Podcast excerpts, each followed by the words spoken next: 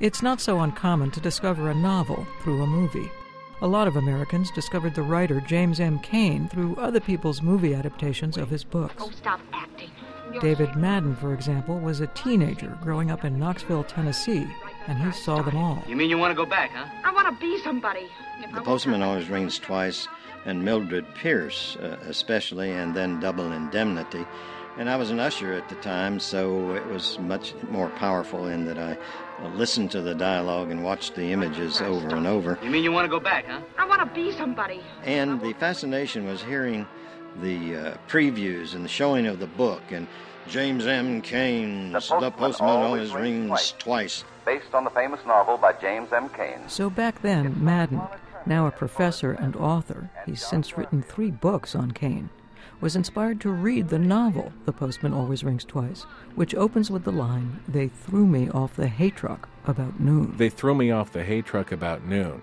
I had swung on the night before down at the border, and as soon as I got up there under the canvas, I went to sleep. Madden was hypnotized by the tough guy first person voice and the breakneck speed of the plot. Frank Chambers walks into a cafe beside the highway, and 20 pages later, uh, he's kissing the wife of the owner, and they're planning his murder. And They just met, and it's totally convincing. We would break the door down, find him, and call the doctor.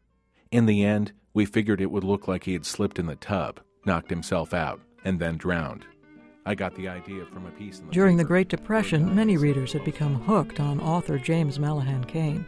He was born in Annapolis, Maryland, in 1892, the son of an English professor and an opera singer. He odd jobbed around after college, found his way to newspaper work, and later wrote sharp, satirical essays and commentaries for magazines like The Nation and the Saturday Evening Post. While he was at The New Yorker, where he was managing editor in 1931, Hollywood called. Cain moved out to California to try his hand at screenwriting.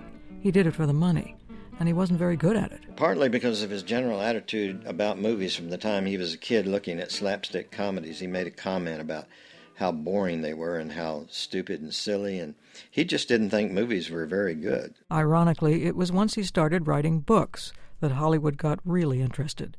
Not in his dialogue so much, but in his style, his fast moving plots, says film noir aficionado Eddie Muller. You know, when he wrote The Postman Always Rings Twice in 1934, MGM immediately bought it to turn it into a movie because it just seemed like it was obvious that this was a movie. For one thing, there was that speed. You could pretty much read his books in one sitting, just like a movie. Even more important, Cain was asking the reader to identify with everyday, ordinary characters, giving in to their worst impulses. I looked at the wrench under the dash light. It had a few drops of blood on it. I uncorked a bottle of wine and poured it on there till the blood was gone. What set him apart was that Cain made the villains the protagonists, which to me is almost how you would define true noir. I poured more wine over where I wiped the wrench. In Postman, Frank and Cora carrying out the murder of her older husband. That was a whole new thing. The wine bottle gave a gurgle where a little of it was running out the crack. And that's why it took so long for Hollywood to figure out how to adapt his stories, which were, in some ways, they're so cinematic, they're so perfect for the screen, but but yet there was a production code in effect. So the idea of making the protagonists the bad guys was out of the question until Billy Wilder figured out how to do it in Double Indemnity. Listen, that trip to Palo Alto, when does he leave? End of the month. That was the movie that broke the mold. These murderous protagonists were played by big movie stars. There's a clause in every accident policy, a little thing called double indemnity. This was no B picture. This was an A. That means they paid double on certain accidents. The kind that almost never happened. Barbara Stanwyck was the highest paid woman in the United States of America when she made that film. Straight down the line. To actually have a handsome, appealing guy like Fred MacMurray play a murderer and Barbara Stanwyck play a murderer, it signaled a major shift in what was possible in Hollywood movies. Once they cracked it, one, two, three years in a row, Cain's Depression novels were made into films, an unparalleled streak. The incredible Double Indemnity was 1944. In the next two years after that came Postman and Mildred Pierce, the movie from his longer third person novel. Mildred was the story of a complex mother daughter relationship. Get your things out of this house right now before I throw them into the street and you with them. Get out before I kill you.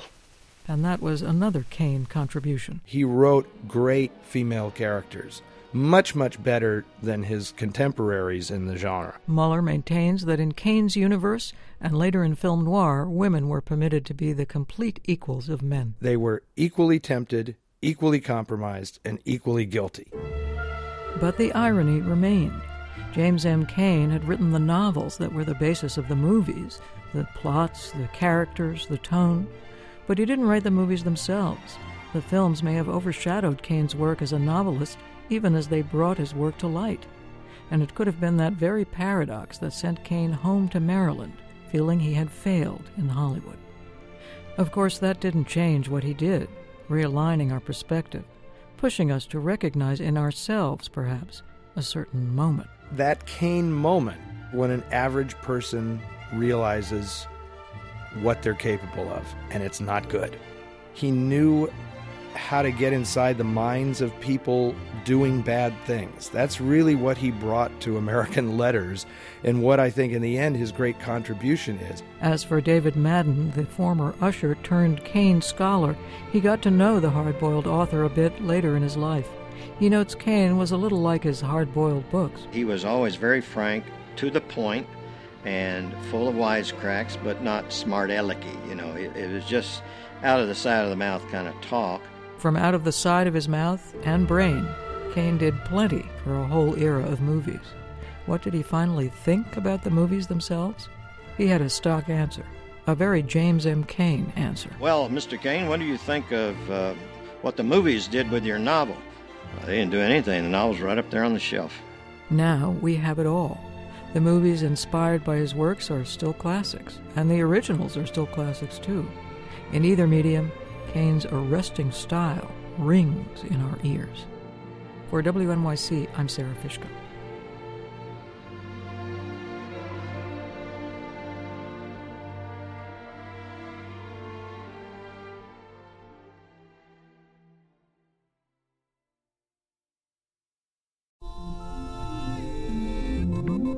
I'm David Remnick, host of the New Yorker Radio Hour. There's nothing like finding a story you can really sink into that lets you tune out the noise and focus on what matters. In print or here on the podcast, The New Yorker brings you thoughtfulness and depth and even humor that you can't find anywhere else. So please join me every week for the New Yorker Radio Hour, wherever you listen to podcasts.